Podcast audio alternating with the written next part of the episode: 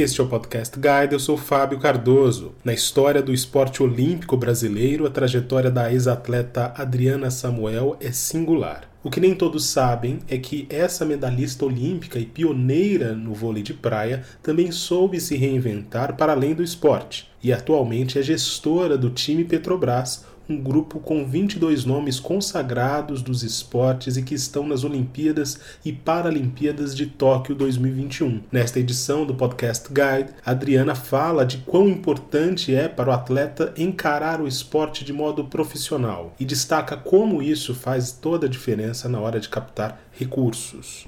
Mas a primeira pergunta que eu fiz para Adriana Samuel neste podcast tem a ver com a transição de carreira. Como foi para ela sair de atleta para o outro lado do balcão? A resposta para esta e para outras perguntas você ouve no podcast logo a seguir. Adriana, é um prazer tê-la aqui conosco no Podcast Guide. Muito obrigado pela sua participação. Eu que agradeço. Um prazer estar aqui para a gente bater esse papo. Adriana, conta pra gente um pouco da sua transição de atleta para o pós-carreira como ex-atleta eu entendo que esse é um dos momentos mais difíceis para quem pratica esporte em alto nível. Você confirma isso, essa percepção?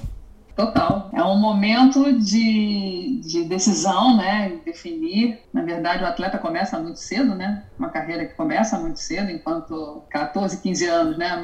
Quem não entra, quem não está no esporte de alto rendimento, está estudando, né? Está no ensino médio, enfim, ainda vai fazer uma faculdade, ainda tem todo um caminho e a gente, hoje em dia, com certeza, na minha época já foi assim, com 14, 15 anos, você já tem uma remuneração, você já, já é o seu trabalho, né? Então você passa na vida, né? Fazendo fazendo é, o esporte e aí tem um momento em que, que é chegada a hora de parar. É uma decisão difícil, mas eu acho que também depende muito de de cada pessoa, né? Eu, por acaso, eu fui uma, uma atleta que sempre consegui enxergar que ia acabar um dia. Porque o que acontece, no, na maioria das vezes, que o atleta acha que não, quando a gente está vivendo aquilo, né, a gente não tem. É difícil você ter a consciência e projetar, né, e pensar para frente, e imaginar que vai acabar. Né, e vai acabar cedo, porque você depende do seu corpo. Então, é uma profissão que você começa muito cedo, mas também que você acaba muito cedo, né? Se você me perguntar assim, como foi, se foi um planejamento, né, tipo planilhado, não foi mas é, ele não foi feito no longo prazo, obviamente, não foi quando eu comecei lá atrás, no Mirim, do Botafogo, fiz toda a minha história na quadra, para depois fazer toda a minha história no vôlei de praia. A hora nenhuma ali eu estou pensando no pós, mas obviamente quando foi, né, depois ali já, depois dos Jogos Olímpicos de Atlanta, me sentindo ainda competitiva para ir para os Jogos de Sydney, eu já sabia que eu não ia fazer os Jogos de Atenas, eu já não chegaria em Atenas competitivo. Então, assim, eu acho que ali já vésperas dos Jogos Olímpicos de Sydney, isso já começou a passar pela minha cabeça. Tem uma questão que também era muito minha, né, de não estar tá no esporte por estar, de não estar, tá, né, de não seguir ali depois de Sydney, pura e simplesmente porque eu tinha patrocínios, e óbvio que é uma razão importante para você continuar seguindo no esporte. Eu não tinha nenhuma lesão grave, eu era patrocinada, eu sempre fui, graças a Deus, patrocinada durante os 10 anos que eu joguei na praia, não fiquei um ano sem patrocínio. Estava, continuava sendo patrocinada depois de Sydney, ganhei uma medalha de bronze. E aí a única coisa que eu pensei, é, eu já sabia que eu não ia chegar em Atenas competitiva. Então, isso já começou a acender uma luz, sabe, amarela, começar a pensar em, em parar. Quando eu vi que a troco, né, para que fazer um ciclo novo, um ciclo olímpico, sem estar, tá no, né, sem estar tá em condições, eu já me vi em condições, por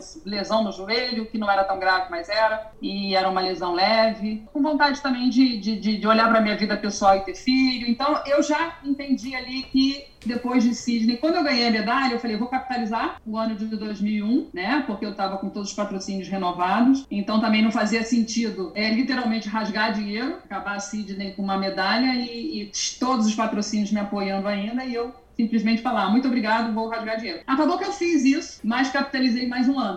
Eu joguei ainda 2001, para capitalizar em cima da medalha de bronze. E eu acabei fazendo, na visão de muitos, literalmente rasguei dinheiro, porque quando chegou em 2001, é, o processo que eu usei. Então, é, se a gente for olhar, para te dizer o seguinte: esse planejamento, a ideia de parar, começou a surgir na minha cabeça uns dois anos antes de parar realmente. Né? Então, não dá para fazer um planejamento de longo prazo, foi um planejamento ali já de médio curto. E aí sim eu já pensava em parar. E aí veio a medalha, também conscientemente eu falei: vou jogar mais um ano, vou capitalizar em cima dessa medalha medalha. E nesse ano, que foi para mim o grande ano, porque foi o ano do desmame, né? Eu não parei abruptamente. Eu não parei bruscamente. Eu não acordei um dia e falei, não vou mais. Eu fui desmamando. Então, se a gente tinha, sei lá, 60 competições, 40 por ano, eu joguei a metade. Eu já não joguei mais o circuito mundial, joguei só no Brasil. Já fui diminuindo o ritmo e já pensando mesmo, aí sim, e cada dia que passava eu amadurecendo mais a ideia de parar. É, tomei essa decisão ainda tendo todos os meus patrocinadores. Então me lembro que na época as pessoas falavam, você é louca, como é que você vai fazer isso? Você não tem nenhuma lesão, né? O esporte não está parando com você, você que está querendo sair. Mas aí por uma, uma, vários, vários fatores, queria ser mãe, é, eu entendia que não ia estar competitiva, não faz sentido para mim estar fazendo alguma coisa sem uma motivação né, forte. Então se eu não estou competitiva, não vou ter motivação para treinar. Então todas essas questões interferiram muito, assim, e sempre com uma ideia de que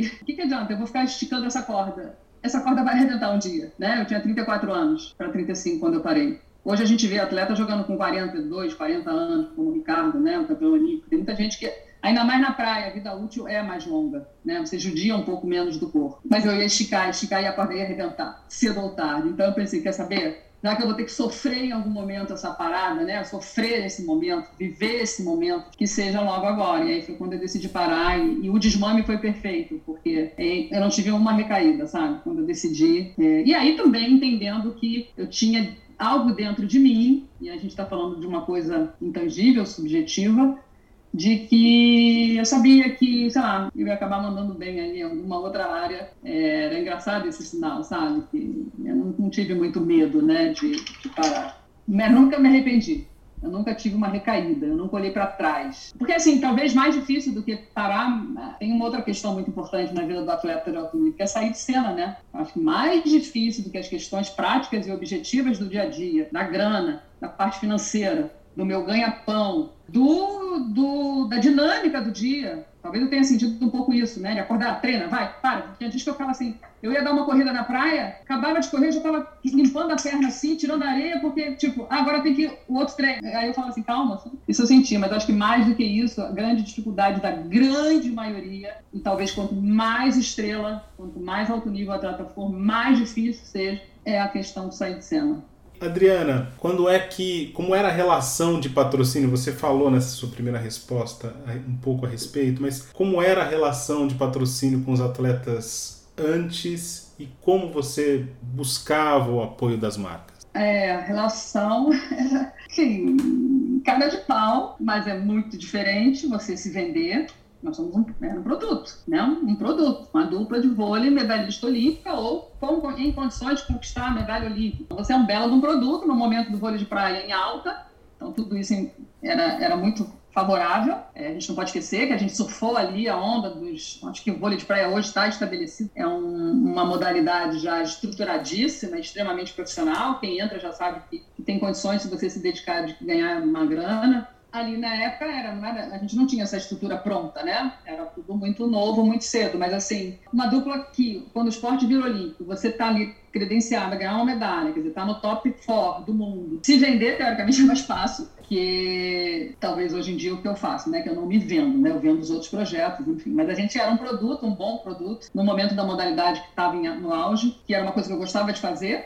né? Montar as apresentações, essa era, era como se eu fosse o comercial das minhas duplas, eu que gostava de fazer as apresentações comerciais e, e ficar atrás de patrocinadores, de potenciais marcas para investir. Adorava ficar mandando e-mail para todo mundo, marcar reunião. Fazia isso às vezes, muitas vezes, entre um treino e outro. Né? E o treino não é um treino uh, da escola, é um treino de matar um. Então, assim, a maioria dos atletas descansam de estar entre um treino e outro. E eu gostava de ficar. Então, era assim, era na luta mesmo, tentativa, e tenta, e tenta, e manda proposta para 20, um te dá um retorno, um você consegue, uma marca você consegue marcar reunião. O processo era esse, era, era ficar realmente, se dedicar. E, e acho que a única diferença que talvez em relação ao que eu faço hoje é que é muito mais fácil você se vender. Ainda mais quando você é um produto, um bom produto, uma modalidade que estava muito em alta na época. E persistência, eu não sei, eu acho que a gente precisa ter um pouco de tudo, né? Você tem que também ter um pouquinho, deixar um pouquinho, que eu acho uma coisa tão difícil para o atleta também de alto nível, deixar um pouquinho de lado o orgulho e saber que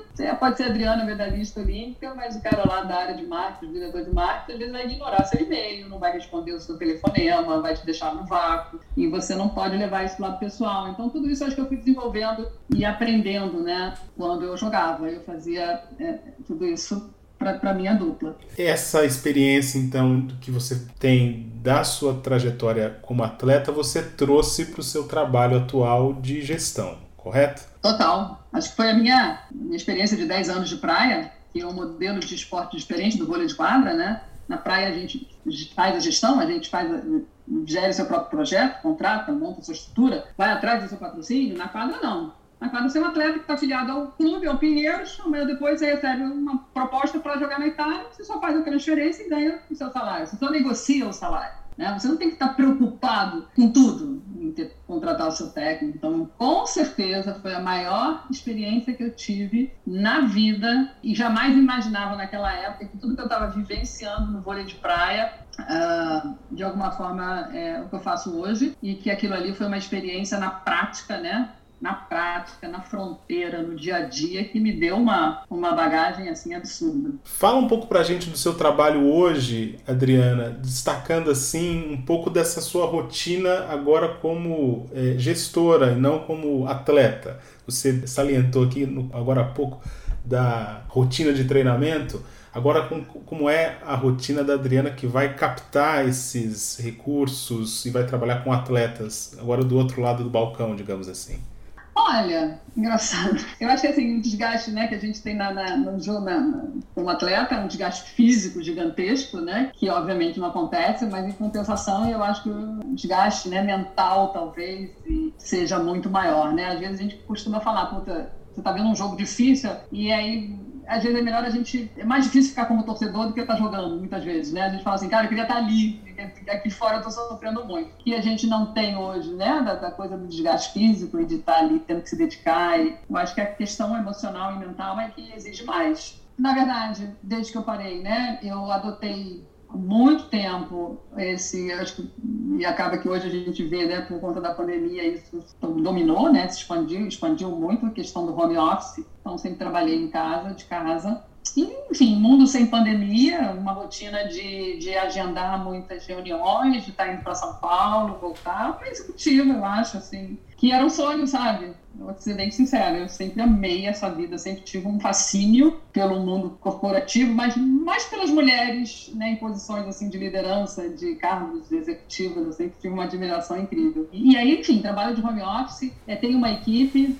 né, na verdade eu atuo hoje em duas áreas né, bem distintas, né, são duas plataformas de atuação bem distintas, uma área de empreendedora, né, na área da responsabilidade social, com os projetos sociais, que aí sim eu tenho tirado o papel, eu idealizo, faço a captação do patrocínio, tiro do papel e ainda faço a gestão no dia a dia de todos esses projetos, né, tô sempre, eu gosto de estar sempre à frente. E o lado do projeto com os atletas, que aí a gente está lidando com seres humanos, né, então a dor de cabeça é diferente, porque obviamente eu não estou na equipe técnica deles, eu não tenho que dar o dia a dia do treino, eu não preciso estar presente, na, não é esse o meu papel. Meu papel é administrar administrar aquela relação da marca que eu consegui patrocinar o projeto e aí eu fico fazendo a interface entre a marca, interesses da marca e conciliar os interesses da marca com os interesses de cada atleta patrocinado. E aí, quando a gente está falando de seres humanos, é o grande desafio, né? Situações que fogem ao controle, que o cara vai dar uma entrevista no ao vivo e que você descobre depois no link no, no Globo.com que falou talvez que não era para falar, que não usou a roupa, que tirou, que achou que não era para botar o boné, e aí o seu telefone toca sendo cobrado pela área de marketing lá, Adriana, o que aconteceu? Você viu que a matéria tal saiu, o atleta não estava com a roupa adequada, enfim. E eu sempre brinco, né, que nessa relação com esse projeto dos atletas, uma coisa não ser nunca, que é babá. Né? Então, eu estou sempre que posso passando um monte de informações, dizendo como é que tem que ser, qual o modo, como é que faz, como é que funciona, para não ter que ficar, né? Nem cabe ficar ali vigiando cada passo, nem daria conta, nem daria conta. Eu tenho um time que já me apoia, já está comigo há muitos anos, tanto dos projetos sociais, pessoas que são responsáveis pelos relatórios que eu tenho que entregar para os patrocinadores, prestações de contas. É, é, no projetos sociais não seria, eu não seria ninguém se não fossem todos os professores que trabalham nos meus projetos, né? Então Eu acho que o meu papel é muito mais a, a, eu sempre falo isso, né? Enfim, é estar mesmo fazendo a gestão do macro. Gosto de estar presente também no dia a dia, isso é muito importante, escuto muito isso, isso é muito legal, né? Porque eu não sou só uma figura, uma entidade que fez lá o projeto Sem Barreiras, uniu as pontas e que fez a coisa acontecer de uma certa forma, né? Claro que eu estou no dia a dia, eu gosto de estar muito presente e vejo que muitas pessoas se surpreendem, porque muitas vezes né, as pessoas fazem um projeto não e deixam na mão dos professores e tal. Mas acho que a minha grande expertise está mesmo em contratar as pessoas certas, sabe, para as posições certas. Costume tenho e tenho isso como característica de ter relações longas de trabalho, então a maioria dos meus professores estão há muito tempo comigo, quem faz o relatório está há muito tempo, o financeiro está há muito tempo, né, porque eu não dou conta de pagar vinte e tantos atletas, mas todos os professores, eu fico aí administrando tudo isso, né, muito presente, sou um pouco controladora, assim, e, e isso me me desgasta mais, eu gostaria de delegar um pouco mais, mas às vezes eu fico cobrando quem eu pedi para fazer alguma coisa e eu vou lembrar a pessoa. Cara, eu pedi para fazer isso isso, né? E aí eu tenho que lembrar, você lembrou que eu te pedi isso? Cara, eu sou muito, eu sou muito doida também. Mas eu tô aí, tô sempre muito, muito presente. Mas com certeza, é, eu acho que a, a, parte mais importante do meu trabalho hoje, em todos os projetos, é estar tá escolhendo, né? Enfim, selecionando para estar tá com a gente os melhores profissionais. E isso faz muita diferença. Adriana, o nosso podcast fala sobre educação financeira e tem uma percepção pública no senso comum em relação aos atletas de alto rendimento. A ideia, é uma ideia bastante genérica, de que esses atletas têm as suas vidas financeiras absolutamente resolvidas, haja vista que eles estão nos holofotes o tempo todo. O quanto dessa percepção é equivocada da parte do público? Eu sei que você tem uma resposta forte em relação a isso, porque a gente conversou um pouco antes da entrevista começar. Mas conta pra gente um pouco dessa sua experiência, tanto como atleta, como executiva hoje, a esse respeito. É, eu, eu, acho assim, o glamour, na maioria das vezes, ele tá sempre de fora, né? O glamour é só de longe, né? Então, acho que isso vale não só para essa questão que você colocou, da, da questão da educação financeira, mas também na questão de você olhar um atleta que, que, que, conquista alguns títulos como se a vida dele fosse só vitórias, só, né, uma outra, uma outra percepção é, equivocada que eu acho é achar também que aquele atleta que aparece ali ganhando aquele título, e, enfim, que é um espetáculo, que é um grande título da carreira, da vida, que é inatingível para a maioria das pessoas, ele parece que não fez uma trajetória, né? Parece que cai de paraquedas ali pronta, já campeã, cheia de patrocínio. É engraçado, né? Como, como existe aí um, um, um glamour que é atribuído, acho que a algumas profissões e que a gente sabe que o glamour é só de quem só de fora né? A dificuldade é o tempo todo, as derrotas talvez são maiores do que as vitórias, com certeza. E eu acho que aí a gente inclui também essa questão, né, de achar que um atleta bem-sucedido, de qualquer modalidade que seja do nosso país, está dando dinheiro.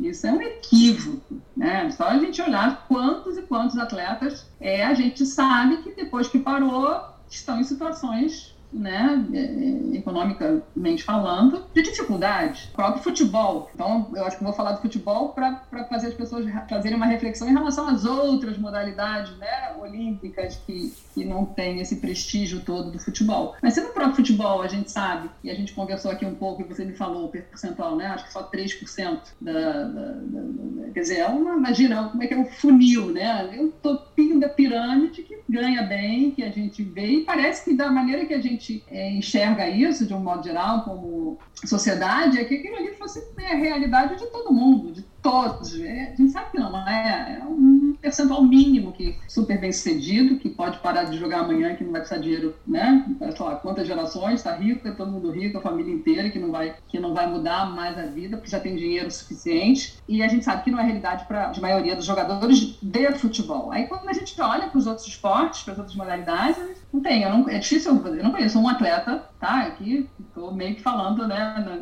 no calor aqui da conversa, tem que refletir muito, mas eu não conheço nenhum atleta, tem, deve ter exceções, claro, estou falando aqui do Brasil, mas qualquer outra modalidade que não seja futebol, você pode parar de jogar amanhã e não precisa ter um trabalho. Não existe. E olha que eu venho de uma modalidade, voleibol, se a gente for olhar para o Brasil olímpico, né, é uma modalidade mais profissional, melhor remunera, né? Que tem uma estrutura já de anos, onde os atletas, quando você se destaca, você vai ganhar bem, obviamente bem se comparado às outras modalidades olímpicas do Brasil. E ainda assim, você para de jogar, consegue construir, ter um seu apartamento próprio, sabe? Bem, deixar bem claro. Quem se destaca, quem, né, lá é o, é o topinho da pirâmide no voleibol, tanto de quadra quanto de praia, vai ganhar bem, vai se remunerar bem enquanto está ali ativo, enquanto está produtivo, enquanto está ganhando títulos, consegue sim comprar um, uma casa própria, ter seu apartamento próprio, ter de repente um ou dois imóveis e fazer uma grana mas imagina os outros atletas, porque eu, né, chegar lá em cima, né, não dá, não cabe todo mundo. Vamos combinar que não cabe todo mundo, né? Então, assim, é uma relação de anos e muitos não conseguem nem, muitos, mas com certeza milhares não conseguem comprar o seu apartamento próprio, ter o seu imóvel próprio, que eu acho que é a primeira coisa que todo mundo pensa, né? Se a gente for imaginar assim, a primeira coisa que todo mundo pensa quando você começa a ganhar um dinheiro, pô, eu quero ter meu apartamento, quero ter, quero fugir de aluguel. Isso no vôlei. Aí quando a gente olha, hoje eu trabalho, né, com canoagem, eu trabalho com levantamento de peso, natação, ginástica artística, né, os salários, cada vem melhorando, obviamente, se a gente olhar para 30 anos atrás, 20 anos atrás, mas, gente, esses atletas todos, todas as mulheres, todos, todos, não tem um pé de meia, não vai conseguir fazer um pé de meia que vai poder, parou de jogar e estou tranquilo. Né? E esse que acho que é a grande questão aqui no país, porque a gente não tem uma política esportiva definida, então você não tem, concilia, você não consegue conciliar o, o esporte de alto rendimento com o estudo. Não tem, você tem que abrir mão. Eu mesma tentei fazer duas faculdades, não consegui terminar nenhuma, porque tinha viagem, dez meses fora. Viaja, viaja, viaja, no alto nível é isso. Poucos atletas conseguem se formar e, junto né, com a profissão, junto com a carreira de atleta. E aí você se vê realmente ali com seus 30 e poucos anos, é, numa situação difícil. Eu acredito que a grande maioria dos atletas é uma situação difícil de trabalhar, Vamos começar uma segunda carreira na vida. Eu acho que é isso. Adriana, tem alguma história que você possa compartilhar de um atleta que você acompanhou e viu a evolução do trabalho como gestora? Assim, porque eu, acho importante a gente também deixar bem claro que, assim, no, no trabalho que eu faço com os atletas, né? O foco, né, o objetivo principal do trabalho realmente é viabilizar marcas, patrocínios para esses atletas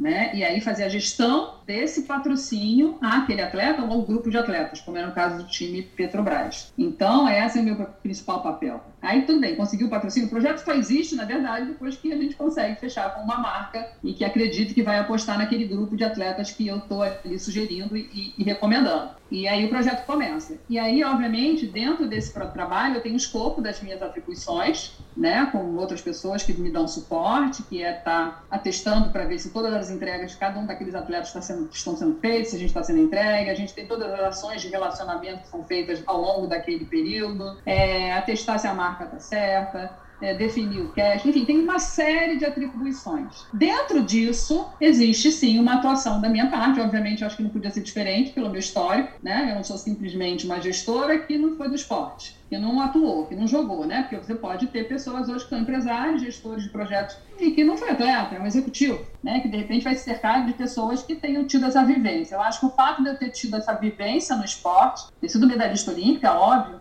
é, não tem como me eximir do papel de estar ajudando na construção e no desenvolvimento da carreira. É, mas eu gosto de deixar claro que assim não é, né, não, não sou, enfim, meu trabalho não é de gestão de carreiras propriamente. Meu trabalho começa e o principal objetivo é captação de patrocínio para atletas. E aí sim, dentro disso tudo, numa convivência que, na grande maioria, com a grande maioria desses atletas, no mínimo tem três anos, né? Dois anos, no mínimo. Tem atletas que, no mínimo, estão participando desses projetos que eu coordeno há três anos. Alguns deles eu já conheço, sei lá, dois ciclos olímpicos, três ciclos olímpicos, então a gente acaba construindo sim uma relação é, de muita confiança. Eu acho que fundamentalmente respeito, eles têm muito respeito e confiam né, no meu trabalho, confiam em mim. E aí, obviamente, eu sempre que posso me sinto à vontade para dar um, uma chamada aqui, tentar, sabe, fazer um alinhamento de, de rumo, se as coisas não estão indo bem. Eu não tenho o menor problema de forma educada e com respeito. Eu percebo que muitos empresários têm uma certa, como é que eu posso falar assim, não é cuidado, né? Eles não, não... o atleta na verdade é cercado por só pessoas, na grande maioria das vezes, que só concordam, dão tapinha nas costas e afagam e dificilmente tem alguém que vai chegar. Eu acho que só o papel do treinador, talvez, que chegue, sabe,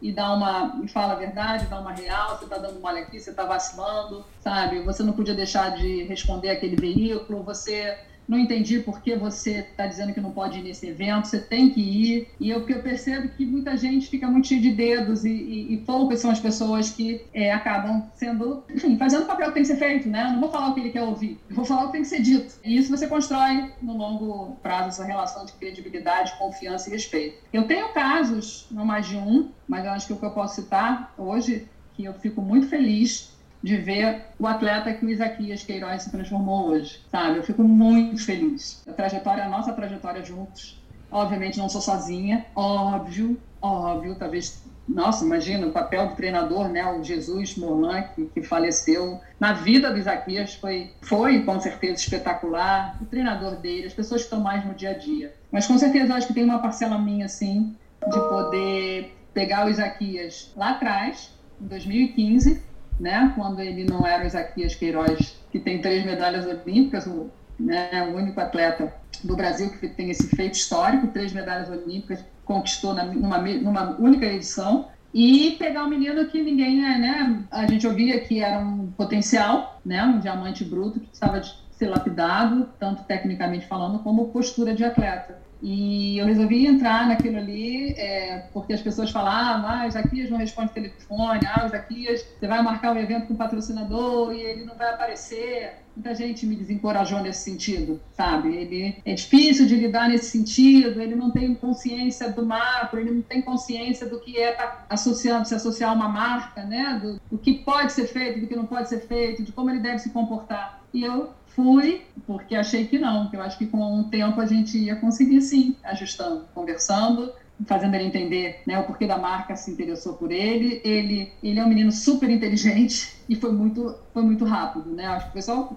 a questão de tempo ali no início, dele confiar em mim, acho que a confiança é tudo. E a gente hoje tem uma relação muito bacana que passou, né, até transcender um pouco a questão do trabalho só do time Petrobras, ele me chama hoje para tudo, tudo, tudo que chega até ele, ele quer ouvir minha opinião, ele confia no que eu vou dizer. Isso para mim não tem preço, né? Fora que hoje eu olho Isaquias, para mim, sem dúvida alguma, tem grandes referências na minha vida, porque eu fui muito assim. Dificilmente alguém, eu ia dar uma entrevista, alguém, algum patrocinador ia me ver sem a marca Dificilmente. Claro que eu não sou perfeita. Claro que eu devo ter dado mole alguma vez. Mas eu fui assim na minha carreira. Né? Eu entendia que era uma relação que tinha que ser bom para os dois lados. Eu sempre enxerguei isso muito claro. Né? Imagina uma marca forte como a Petrobras.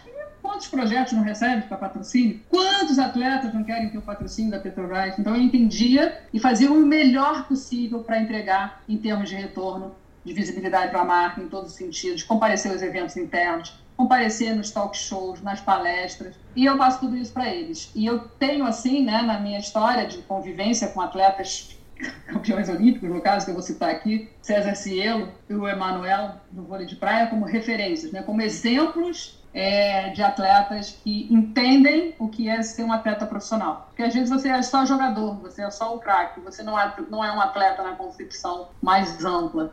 E eu vivi e convivi de perto com esses dois atletas medalhistas de ouro, que foram o César Cielo e o, o Emanuel, eles são exemplos, né, no sentido de serem tão profissionais. E hoje eu não tenho o menor receio de comparar o Isaquias, é, de colocar o Isaquias, para mim, tá? Para mim, estou falando da minha opinião, nesse seleto grupo de atletas que, que eu vejo que tem uma consciência profissional do que significa estar tá usando a marca de um patrocinador, da importância e da dificuldade que é a gente ter um patrocínio no nosso país, né? que é a dificuldade de um atleta ter patrocínio. Então, a história minha com o Ezequias é incrível. Como ele cresceu, como ele entende, como é responsável e não perde uma reunião no horário certo. Ele está em todos os horários no Zoom que tem que estar tá lá, no talk show que ele está fazendo com a força da refinaria, né? força de trabalho que está na refinaria, não sei aonde. E faz com uma simpatia e não faz com uma vontade. É incrível, é incrível, é incrível. Assim, eu tenho muito orgulho. De alguma, de novo, tá, Fábio? Eu acho importante falar isso né, sou uma pontinha, né, então colaboro aí um pouquinho para tudo isso. Obviamente, não tem a menor dúvida, treinador, o professor e o preparador físico que estão no dia a dia, a parcela deles é muito maior do que a minha. E muitas vezes até a gente se falava, isso que era legal. Adriana Samuel, foi um prazer tê-la aqui conosco no Podcast Guide. Muito obrigado pela sua entrevista. Eu que agradeço, foi um prazer estar com vocês. Obrigado pela oportunidade. Um grande abraço. Um abraço. Esta foi mais uma edição do Podcast Guide. A nossa lista completa de entrevistas está disponível no Apple Podcasts, no Deezer, no Google Podcasts, no SoundCloud e no Spotify. E no aplicativo O Guia Financeiro, além dos nossos podcasts, você encontra muito mais conteúdo sobre o mundo da economia em diversos formatos.